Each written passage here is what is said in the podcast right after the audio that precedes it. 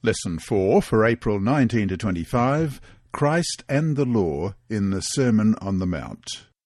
Sabbath afternoon, April 19.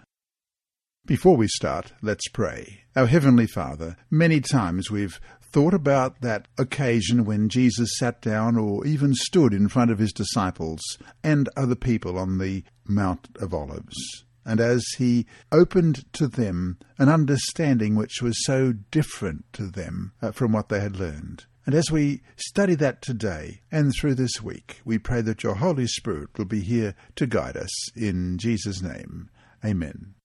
Our memory text this week is Matthew chapter 5, verses 17 and 18. Do not think that I came to destroy the law or the prophets. I did not come to destroy, but to fulfill. For assuredly I say to you, till heaven and earth pass away, one jot or one tittle will by no means pass from the law till all is fulfilled. Let's read that again, Matthew 5:17 and 18. Do not think that I came to destroy the law or the prophets. I did not come to destroy, but to fulfill. For assuredly I say to you, till heaven and earth pass away, one jot or one tittle will by no means pass from the law till all is fulfilled. When most people think about the Sermon on the Mount, they automatically think of the Beatitudes. That's Matthew chapter 5, verses 1 to 12. However, the Sermon on the Mount actually covers three chapters that have been divided into four sections. The Beatitudes comprise only the first section. In the second, Jesus compares Christians to light and salt, that's chapter 5, verses 13 to 16. The third, Matthew 5, 17 to 48, is where Jesus gives us a new and deeper perspective on the law, and then there is the final and longest section, Matthew chapter 6, verse 1, right through to chapter 7, verse 23, in which Jesus provides clear teaching on Christian behavior. The whole talk ends with the parable of the wise and foolish builders in Matthew chapter 7, verses 24 to 27, which stresses the importance of obedience to what God calls us to do. This week, we'll investigate the third section, Matthew 5, verses 17 to 48, which theologians call the antitheses, cases in which sharp contrasts are presented to see what it teaches us about the law.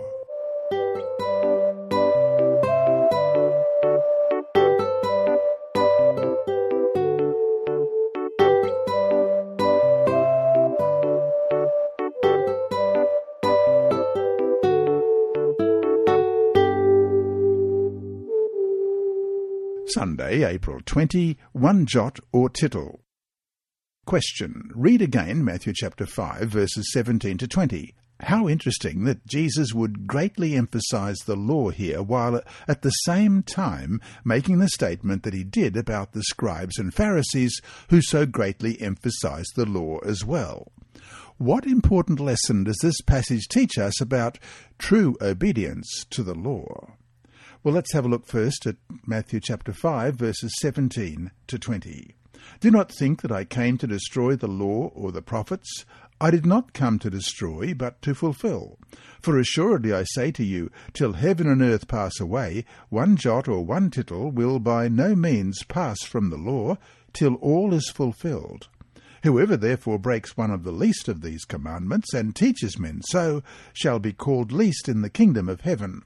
But whoever does and teaches them, he shall be called great in the kingdom of heaven. For I say to you that unless your righteousness exceeds the righteousness of the scribes and Pharisees, you will by no means enter the kingdom of heaven. Jesus begins this section with the assurance that he has not come to abolish the law or the prophets in verse 17. Although there is no reference to it, many see this as a formulaic expression for the entire Old Testament.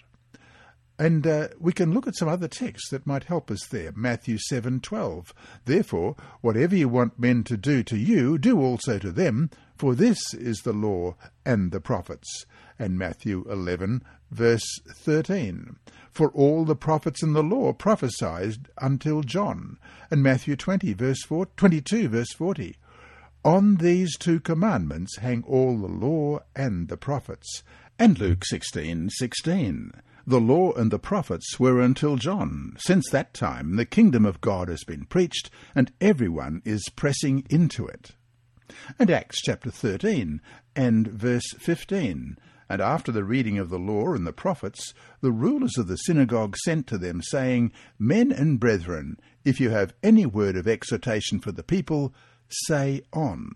And Acts 24 verse 14, "But this I confess to you, that according to the way which they call a sect, so I worship the God of my fathers, believing all things which are written in the law and in the prophets." And Romans 3:21, "But now the righteousness of God apart from the law is revealed, being witnessed by the law and the prophets." In spite of what his opponents claimed, Jesus did not attack the very book that revealed the will of his Father. Instead, his purpose was to fulfill the law and the prophets, not to do away with them. The word used for fulfill, plero, P-L-E-R-O, literally means to fill up or complete. It carries the sense of filling to the brim. There are two ways to understand fulfill. One is to place the emphasis on Jesus as being the fulfillment of Scripture, as in Luke 24, verses 25 to 27. "Then he said to them, O foolish ones, and slow of heart to believe in all that the prophets have spoken, ought not the Christ to have suffered these things and to enter into his glory?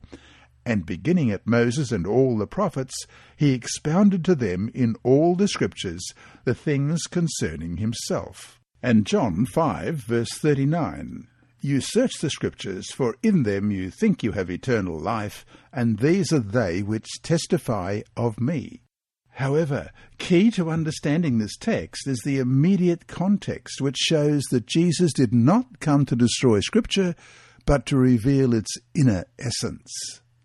Having established his overall intent, Jesus switched emphasis from the Old Testament in general to the law in particular, almost as if he knew that people would one day accuse him of abolishing the law. He cautions that as long as heaven and earth remain, the law will exist until everything is accomplished. That's Matthew 5:18. With this statement, Jesus confirms the perpetuity of the law. In fact, the law is so important that all those who violate its precepts will be called the least in the kingdom. This is just a way of saying that they are wrong in what they are doing. Jesus is quick to point out that he is not promoting the empty righteousness of the scribes and Pharisees, but instead a righteousness springing from a heart that loves God and seeks to do his will.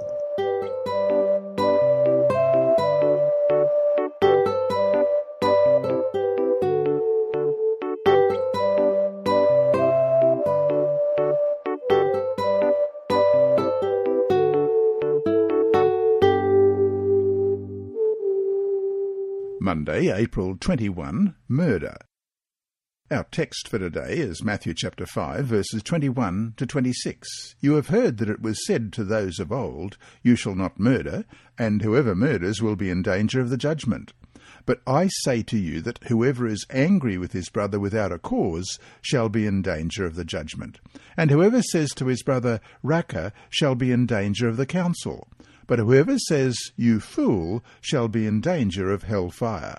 Therefore, if you bring your gift to the altar, and there remember that your brother has something against you, leave your gift there before the altar, and go your way. First be reconciled to your brother, and then come and offer your gift.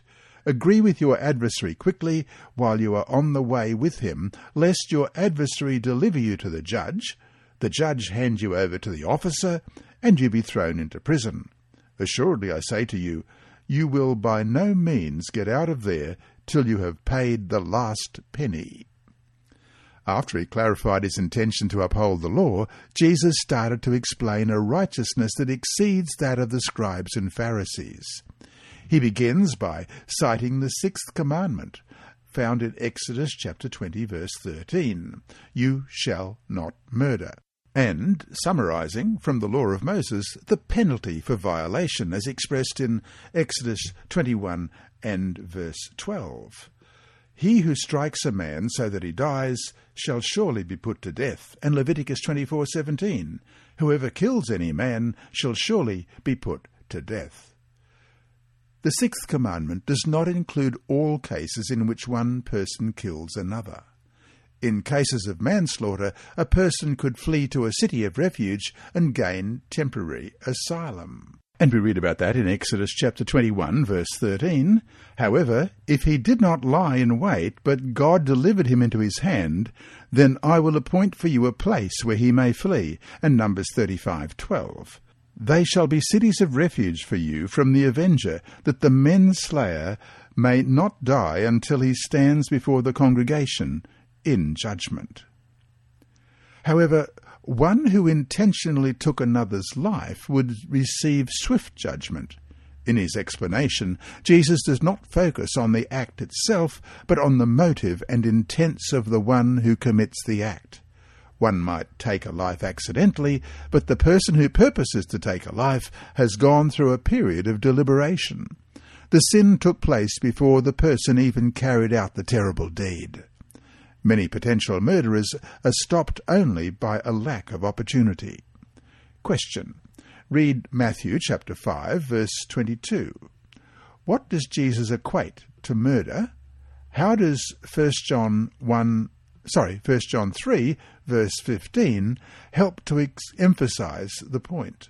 What is the real issue here that Jesus is pointing to, and what does this tell us about the real reach of God's law? Matthew 5:22. But I say to you that whoever is angry with his brother without a cause shall be in danger of the judgment, and whoever says to his brother, Raca, shall be in danger of the council, but whoever says, you fool, shall be in danger of hell fire.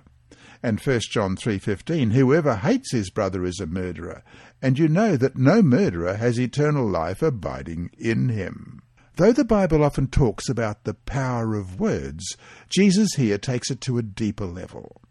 Often the sole purpose of harsh words or cursing is to evoke negative feelings in the victim. Jesus' point is crystal clear. It's not just those who carry through with a crime who are guilty of murder, but also those who speak harsh words to others or who even harbour murderous thoughts. Jesus counsels those harbouring these thoughts to reconcile with their victims before coming to the altar, as we read in Matthew 5, verses 23 to 26 just a little while ago. So to finish today, dwell on the implications of Jesus' words in the text for today.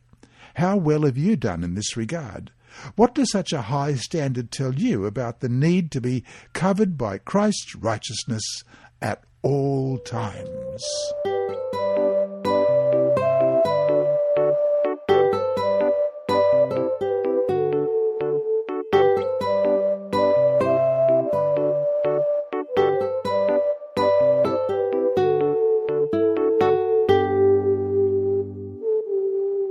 Tuesday, April 22, Adultery. Our text for today is Matthew chapter 5, verses 27 to 32. You have heard that it was said to those of old, you shall not commit adultery. But I say to you that whoever looks at a woman to lust for her has already committed adultery with her in his heart. If your right eye causes you to sin, pluck it out and cast it from you, for it is more profitable for you that one of your members perish than for your whole body to be cast into hell. And if your right hand causes you to sin, cut it off and cast it from you, for it is more profitable for you that one of your members perish than for your whole body to be cast into hell. Furthermore, it has been said, whoever divorces his wife, let him give her a certificate of divorce. But I say to you that whoever divorces his wife for any reason except a sexual immorality causes her to commit adultery. And whoever marries a woman who is divorced commits adultery. Jesus' next example involves commandments concerning adultery. He first cites the seventh commandment, you shall not commit adultery. In the context of the law of Moses, adultery took place when a married person was sexually involved with someone other than a spouse. The law was very clear that both parties found guilty of adultery should be put to death. As with the sixth commandment, Jesus gave the deeper implications of this particular commandment. Adultery often starts long before the acts are committed, in the same way that murder starts with the intention to inflict permanent harm on an individual. Adultery begins at the very moment when an individual lustfully desires another person, married or single, to whom he or she is not married.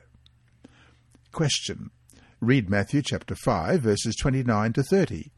How much more forceful could Jesus be in describing the danger of sin? If your right eye causes you to sin, pluck it out and cast it from you, for it is more profitable for you that one of your members perish than for your whole body to be cast into hell. And if your right hand causes you to sin, cut it off and cast it from you, for it is more profitable for you that one of your members perish than for your whole body to be cast into hell. After looking at these texts, read Romans 7:24. What important truths are found here? Romans 7:24, O wretched man that I am, who will deliver me from this body of death? Here too, Jesus provides an instant remedy for those sins that have been exposed. The solution is not to follow through with the sin, but to have a conversion of the heart. With strong metaphors, Jesus counsels the one who has the problem to do what is necessary if he or she wishes to enter the kingdom. This may mean taking a different route to work or terminating a cherished friendship, but eternal gain far outweighs the passions of the moment. As we saw before, Moses permitted divorce even though he knew it was not part of God's original plan. After addressing married men with roaming eyes and admonishing them to control their impulses, Jesus encourages lifelong marriage fidelity. From the book Thoughts for the Mount of Blessing, page 61, we come to the end of our day. The surrender of the will is represented as plucking out the eye or cutting off the hand. Often it seems to us that to surrender the will to God is to consent to go through life maimed or crippled. But it is better, says Christ, for self to be maimed, wounded, crippled, if thus you may enter into life. That which you look upon as disaster is the door to highest benefit. And the question we ask is, what implication might these words have for you?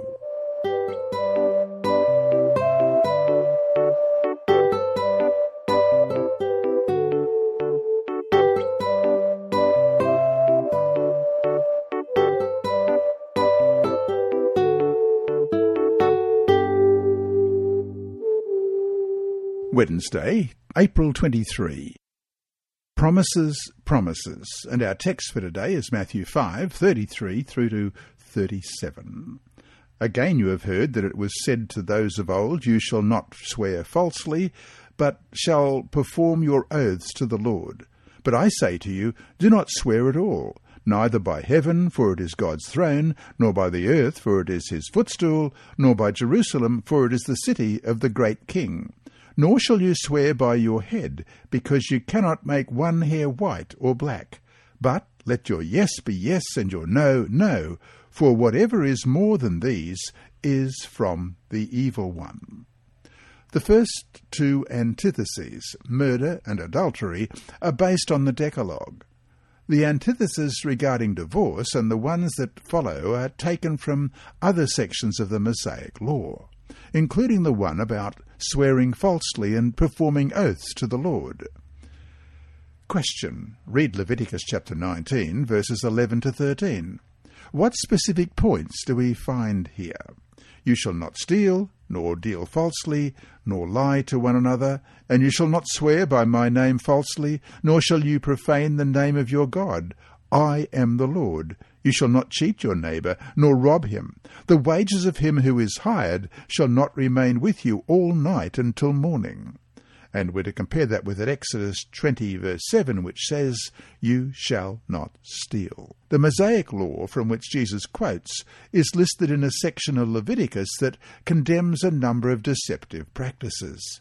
Here again, it is evident that Jesus' concern is about the intentions. Anyone who makes a promise with no intention of fulfilling it has made a conscious decision to sin.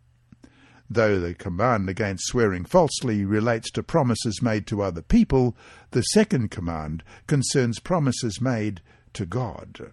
Question. Read Deuteronomy chapter 23, verses 21 to 23. In what way do these verses relate to Jesus' words in Matthew 5, 33 to 37, and also have a look at Acts 5, verses 1 to 11? Well, first of all, Deuteronomy 23, verses 21 to 23. When you make a vow to the Lord your God, you shall not delay to pay it. For the Lord your God will surely require it of you, and it would be sin to you. But if you abstain from vowing, it shall not be sin to you. That which is gone from your lips you shall keep and perform, for you voluntarily vowed to the Lord your God what you have promised with your mouth. And Jesus' words in Matthew 5, 33 to 37. Again, you have heard that it was said to those of old, you shall not swear falsely, but shall perform your oaths to the Lord. But I say to you, do not swear at all, neither by heaven, for it is God's throne, nor by the earth, for it is his footstool, nor by Jerusalem, for it is the city of the great King. Nor shall you swear by your head, because you cannot make one hair white or black. But let your yes be yes, and your no, no, for whatever is more than these is from the evil one. And we're going to have a look also at the same time at Acts chapter 5, verses 1 to 11. But a certain man named Ananias, with Sapphira his wife, sold a possession. And he kept back part of the proceeds, his wife also being aware of it, and brought a certain part and laid it at the apostles' feet. But Peter said, Ananias, why has Satan filled your heart to lie to the Holy Spirit and keep back part of the price of the land for yourself? While it remained, was it not your own? And after it was sold, was it not in your own control? Why have you conceived this thing in your heart? You have not lied to men, but to God. Then Ananias, hearing these words, fell down and breathed his last. So great fear came upon all those who heard these things. And the young men arose and wrapped him up, carried him out, and buried him. Now it was about 3 hours later when his wife came in, not knowing what had happened. And Peter answered her, Tell me whether you sold the land for so much. She said, Yes, for so much. Then Peter said to her, How is it that you have agreed together to test the Spirit of the Lord? Look, the feet of those who have buried your husband are at the door, and they will carry you out. Then immediately she fell down at his feet and breathed her last. And the young men came in and found her dead, and carrying her out, buried her by her husband.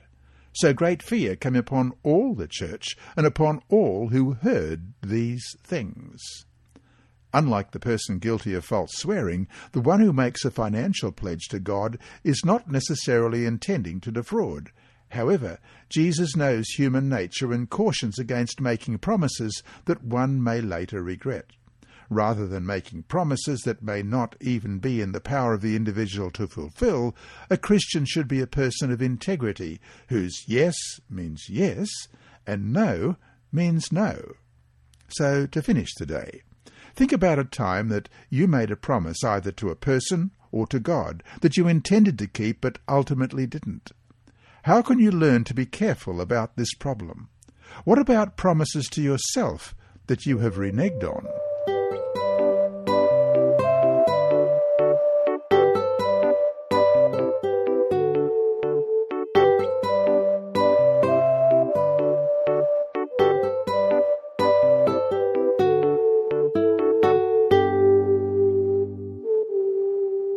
Thursday, April 24. Lex Talionis. Our text for today is Matthew chapter 5, verses 38 to 48. You have heard that it was said, an eye for an eye and a tooth for a tooth, but I tell you not to resist an evil person. But whoever slaps you on your right cheek, turn the other to him also. If anyone wants to sue you and take away your tunic, let him have your cloak also, and whoever compels you to go 1 mile, go with him 2. Give to him who asks you, and from him who wants to borrow from you, do not turn away. You have heard that it was said, You shall love your neighbour and hate your enemy. But I say to you, love your enemies, bless those who curse you, do good to those who hate you, and pray for those who spitefully use you and persecute you, that you may be sons of your Father in heaven. For he makes his sun rise on the evil and on the good, and sends rain on the just and on the unjust. For if you love those who love you, What reward have you? Do not even the tax collectors do the same? And if you greet your brethren only, what do you do more than others? Do not even the tax collectors do so? Therefore you shall be perfect, just as your Father in heaven is perfect." It appears that the common theme here in Matthew 5 is revenge. This theme concerns the many commandments in the Mosaic Law that are built on the principle of repaying a crime with an equal punishment, an idea called Lex Talionis, a Latin term meaning law of retaliation. As we see in a number of passages, in Exodus 21 and Leviticus 24 and Deuteronomy 19, the law called for the offender to suffer the same experience as the victim. Let's read Exodus 21, verses 22 to 25. "If men fight and hurt a woman with child so that she gives birth prematurely, yet no harm follows, he shall surely be punished according to the woman's husband imposes on him, and he shall pay as the judges determine. But if any harm follows, then you shall give life for life, eye for eye, tooth for tooth, hand for hand, foot for foot, burn for burn, wound for wound, stripe for stripe." And in Leviticus 24, verses 17 to 21, "Whoever kills any man shall surely be put to death. Whoever kills an animal shall make it good, animal for animal. If a man causes disfigurement of his neighbour, as he has done, so shall it be done to him. Fracture for fracture, eye for eye, tooth for tooth, as he has caused disfigurement of a man, so shall it be done to him. And whoever kills an animal shall restore it, but whoever kills a man shall be put to death." And Deuteronomy 19:21, "Your eyes shall not pity, life shall be for life, eye for eye, tooth for tooth, hand for hand, foot for foot." If the victim lost an eye, arm, foot, or life, the offender must also. This law of retaliation was common among a number of ancient civilizations. Why not, since it seems to reveal a simple principle of justice? It's important to realize that this principle is there to limit retaliation, that is, to keep people from extracting more from a wrong done to them than they are rightfully entitled to extract. Thus, in many ways, this law was to ensure that justice was not perverted. Therefore, in Matthew 5:38 to 42, Jesus was not necessarily attacking the legitimacy of a law that demanded a person to be punished for a crime. Instead, Jesus focused on the Christians' response to people who tried to take advantage of them. Rather than seeking opportunities for revenge, Christians should retaliate with kindness, something that we can only do through the grace of God working within us. In this appeal, Jesus has taken us to a deeper level in our understanding of what it means to be a follower of the Lord. The final antithesis addresses the attitude that promotes love for friends and hatred for enemies. The command to love your neighbour is found in Leviticus chapter 19 and verse 18. There is no explicit text that calls for hatred of enemies, even despite Deuteronomy 23, verses 3 to 6.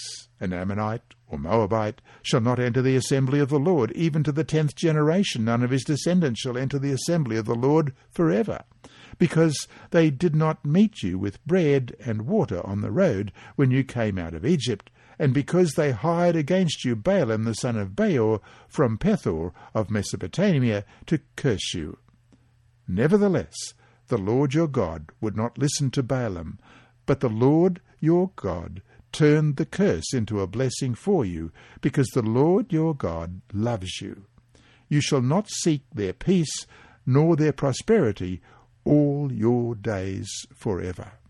In the context of Jesus' world, the Jews were under foreign occupation by the Roman oppressive power and were second-class citizens in their own land. Given their oppression, they probably felt justified in hating their enemy, who at times severely oppressed them. Jesus was showing them a better way to live, even under less than ideal circumstances. And so to finish today, read Matthew chapter 5, verses 44 and 45. What is Jesus saying to us here? More important, in what way can you apply this teaching in your own life with someone who has done you wrong. Verses 44 and 45, But I say to you, love your enemies, bless those who curse you, do good to those who hate you, and pray for those who spitefully use you and persecute you, that you may be sons of your Father in heaven. For he makes his sun rise on the evil and on the good, and sends rain on the just and on the unjust.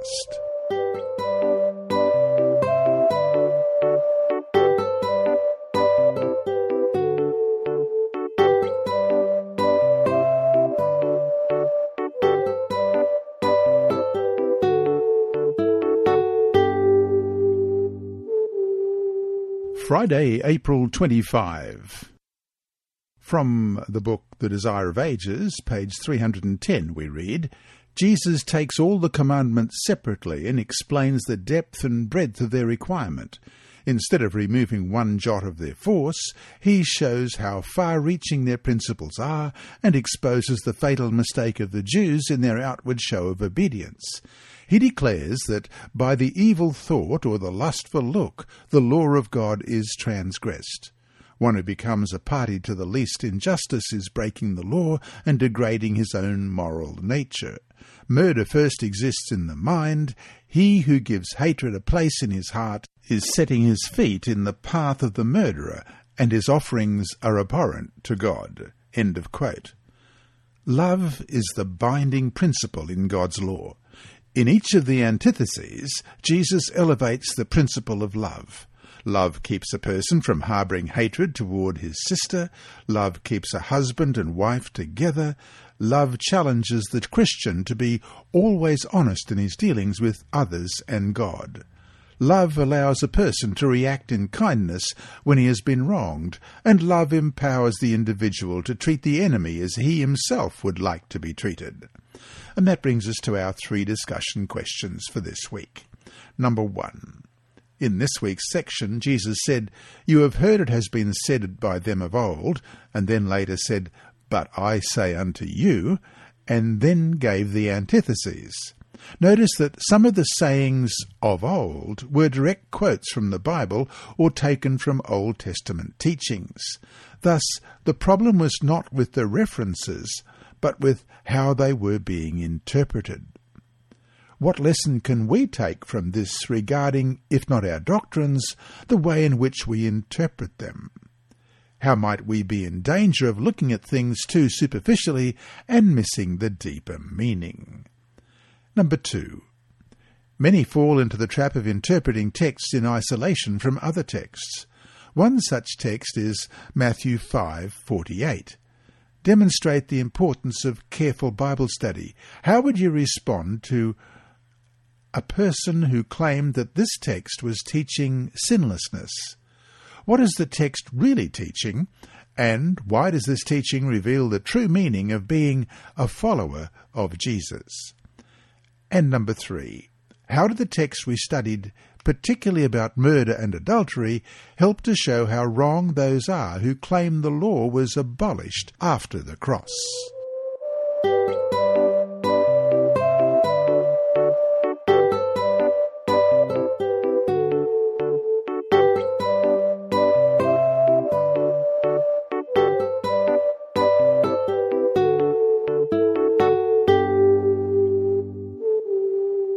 Inside Story.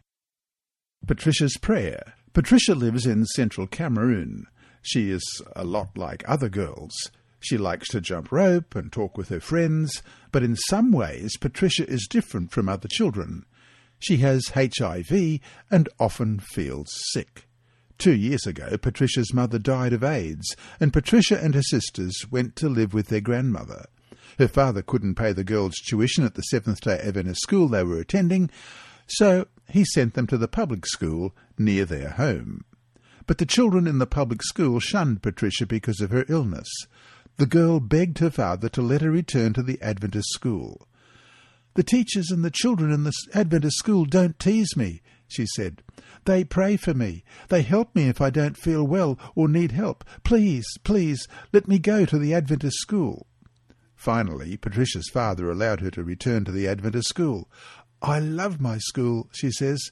When I'm feeling well, I'm just one of the children in my class. And when I'm not well, the teachers and the children help me. Patricia's father can't always pay her tuition, so Patricia prays that God will make a way for her to remain in school. Patricia enjoys attending Sabbath school too. She likes the Bible stories the most.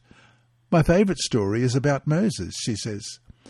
When he was born, he was hidden in a basket and found by the Pharaoh's daughter. God saved him from death because his mother prayed for him. God loved Moses very much, Patricia says with a smile. He gave Moses a special work to do. I know that God loves me, and he has something special for me to do too. God can use me to help people come to Jesus. I don't know how he will do that, but I know he will. Patricia wants others to know that even if they have problems in life, whether they are poor or sick or have no money, God is with them and will help them. Trust God and worship him, she says. Whatever you do, do it for Jesus. That way others will know that Jesus lives in your heart. Patricia knows that God didn't make her sick, but he can use her sickness to help other people learn about his love. She learned that at the little Adventist school in a village in Cameroon in Africa. Our mission offerings help to build schools such as the one Patricia attends. Thank you for being a part of something larger than any of us, God's work around the world. Your reader this week has been Dr. Percy Harold. The lessons have been brought to you by the Sabbath School Department, Christian Services for the Blind and Hearing Impaired, and through the services of Adventist Media Network. Remember that God is always faithful.